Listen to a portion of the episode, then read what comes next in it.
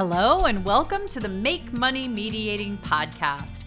I'm your host, Susan Guthrie, and I'm an attorney, mediator, trainer, keynote speaker, author, podcaster, social media influencer, technology junkie, consultant, and coach. And although I know that sounds like a lot, but what it really means to me is that I've found a way to make a living doing what I love and doing it in a way that lets me help others. So, in this podcast, I want to share some tips and insights into helping you create the career that lights you up and pays your bills, whether that's as a mediator, attorney, collaborative professional, or really anything that you are passionate about. So, I'll be chatting with some of the most successful and influential experts in all areas associated with building your practice, and I'll share my own thoughts and the lessons I've learned along the way. So come along on the journey with us, and soon you'll have a practice that will let you make money mediating too.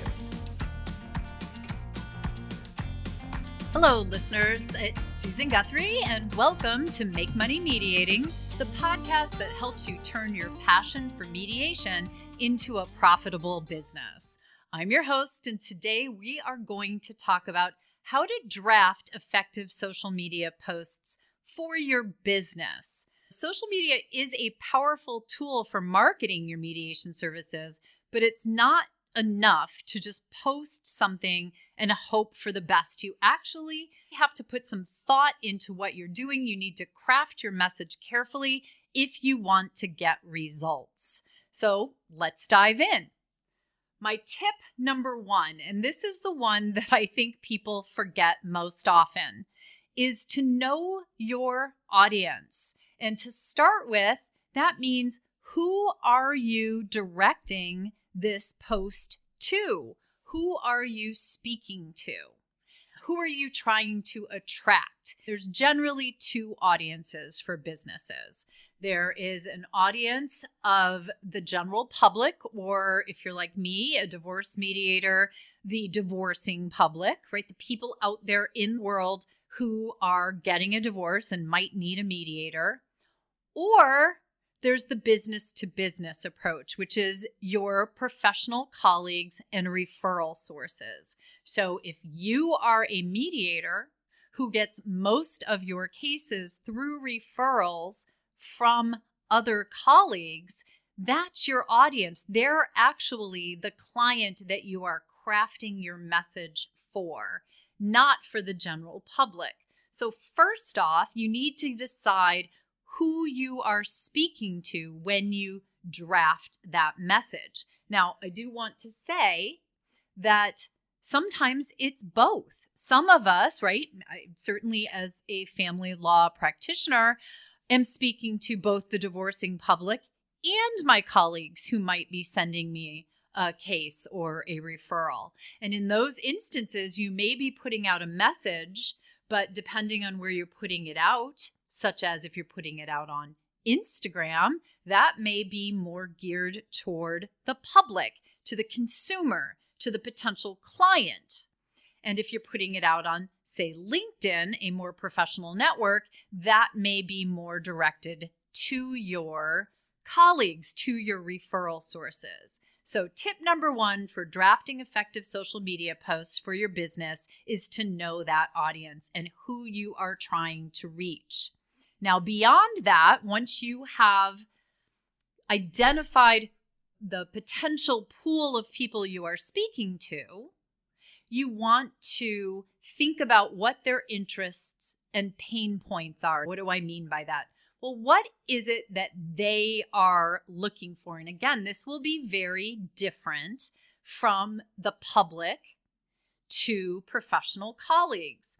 The public, and I'll just keep using that divorce client scenario, the divorcing public well, they are looking for, gosh, a variety of things, right? They are looking for a process that is amicable. They are looking to not spend a lot of money. They are looking to not be any more stressed out than they already are. They are looking be, to be supported and guided. They are looking to find a path that helps their family and their children stay as sane as possible throughout the process. They have a lot of pain points. So, if that is your potential audience, you're going to speak to those pain points and what you can do to help them, right? So I always say identify the interest of the potential client that you are going to talk about, explain that. I always put it in terms of normalize it. It's really understandable and normal that you will be feeling overwhelmed at the beginning of your divorce process. That is something that is very common for people. Then you would go on to say what you do and how that is going to help them, how that helps them, right? So, so perhaps you would like to know more about mediation because mediating your divorce gives you an avenue that is carefully crafted to support you through the entire process, giving you a step by step approach where you are fully supported with the help of your neutral mediator and your support professionals to get through the process. So I've identified what their interest is, to not be overwhelmed, to be supported, to understand what they need to do next and where they need to go. I've identified mediation and what it can do and how I can help them. So that is how you might want to craft a post or a social media message to a potential client addressing their pain points. Now, here I will tell you again, this is where a lot of professionals who rely upon referral sources, here is where they get it wrong.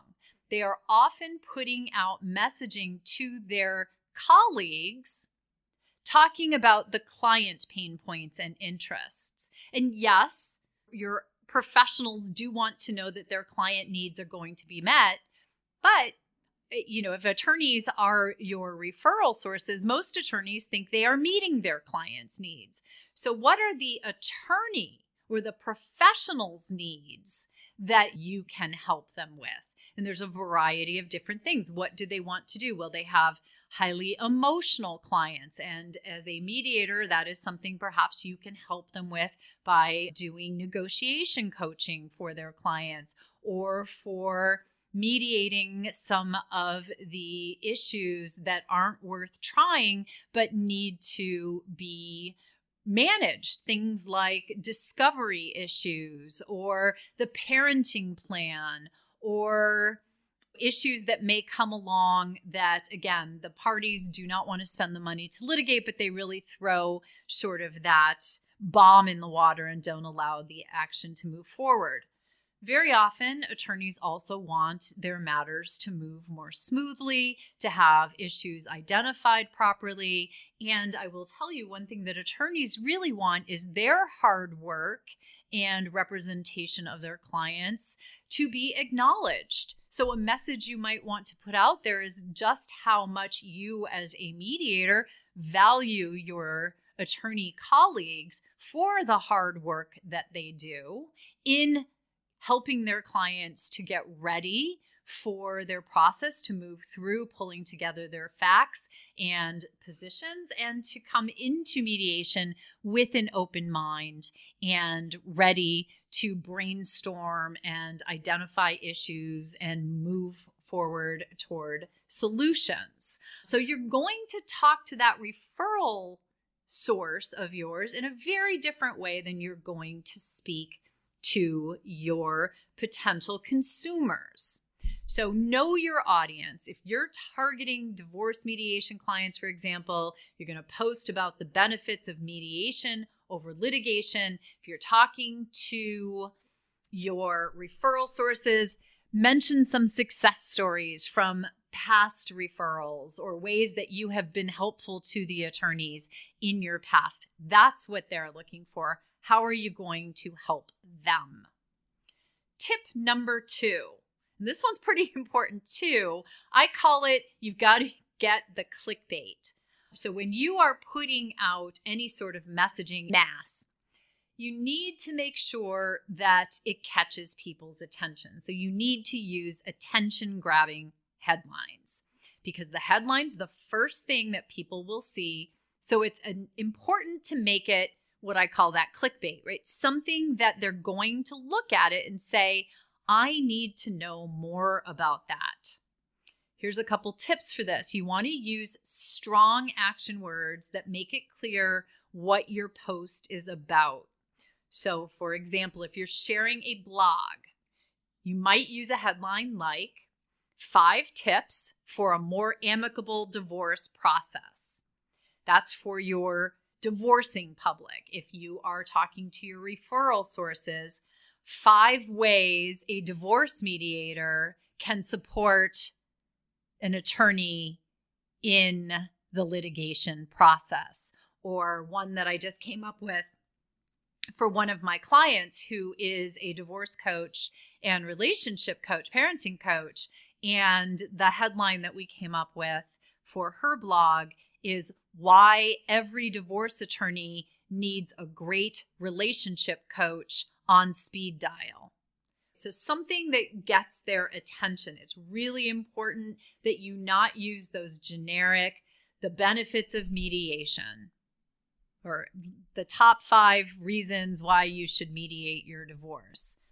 Remember those pain points, address those pain points in your headline and give them action as to what you're going to do. Numbers are also very helpful. So if you're going to give them five of this or the top three ways or an insider look, letting people know you're going to draw back the curtain on something and share your insider information, your top tips as an expert in the field. Very helpful. Tip number three for social media, at least, is keep it short and sweet. Even more than before COVID, I think we have become the culture of that has the attention span of gnats. We just have no attention span. Everything is quick. Videos on social are 90 seconds or less. So you want to keep your posts short and to the point. What you're trying to do is drive them somewhere. So if you're on Twitter or Facebook, go for about 100 to 150 characters. LinkedIn can be a little longer, 250 to 300. I would say Instagram's in that same range, but you don't have to be long there. And make sure your message is clear and concise. Don't use a lot of industry jargon or technical terms, but space it out. That's another one of my tips. Don't make it a really dense single paragraph. If you space it out so that things jump out, that's going to make it actually easier for people to jump to the important words, the things that are going to get their attention. But keep your posts short and sweet. The next tip is for those of you, especially who are using Instagram, Facebook to a certain degree, LinkedIn, you want to use high quality visuals. You want to have high quality images or videos. Those do tend to get more engagement than those without that that those visuals help your content stand out and it's really helpful if you get yourself in those pictures people start to identify you with your messaging these days all of you know have a couple of podcast episodes on this you all know i'm a huge canva fan and a chat GPT fan. There's DALL-E, which is also artificial intelligence image creation. Can go ahead and check that out. But you're going to want to make sure that you have something catchy, just like you want that attention grabbing headline, you want a catchy eye drawing type of visual that will get people to look at your post as well. And you want to be consistent, by the way, in your branding when it comes to your graphics or visuals. You know, you want to be recognizable, so you want to get your logo in there, you want to use consistent colors, fonts, etc. Use your branding kit that we've talked about in other episodes. Now, something else that goes up and down in popularity, I say, but still has an ability to move the needle is your use of hashtags. So, tip number five use those hashtags. They can help your content reach a wider audience. So, use relevant ones that are popular in your industry. So, for, for what we've been talking about here, you know, hashtag mediation, hashtag divorce mediation, hashtag conflict resolution, hashtag divorce coaching, you know, go for the ones that are popular within your industry that people might be looking for, especially when you're talking about the consumer. Less so with the pro- professional referrals, but not entirely so. Your professional referrals are also going to look for things like mediation, perhaps if they are, you know, specialists in construction, litigation, or they have certain areas of specialty or those are your specialty, you know, use the hashtags that your target audience will be looking for. So you want to make sure that you use those hashtags. But when you throw in like a hundred of them, I don't think it makes it any more helpful than if you use a probably five well placed, well thought out ones.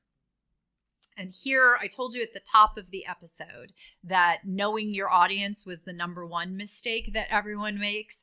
Well, if there's a number one mistake, this is a close second, if it not number one.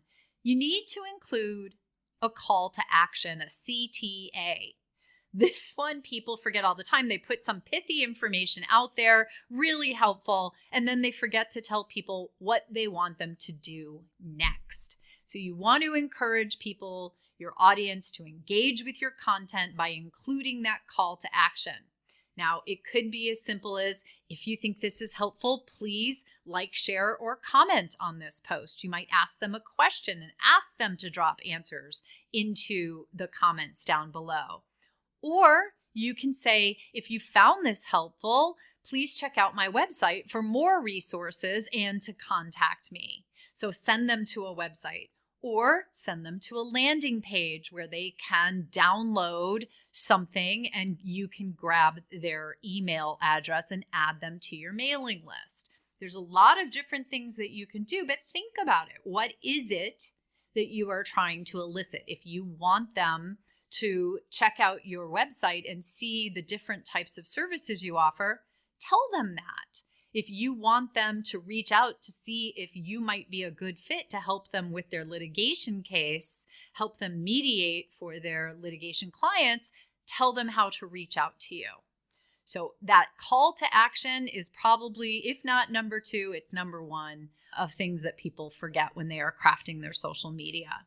And here's a little pro tip, everyone. You can create like quick one liners and just have them. I actually keep them on my phone in the notes on my notepad. And when I'm creating a social media post, I'll do, just go and copy and cut and paste into the social media post so that I don't have to do that all the time.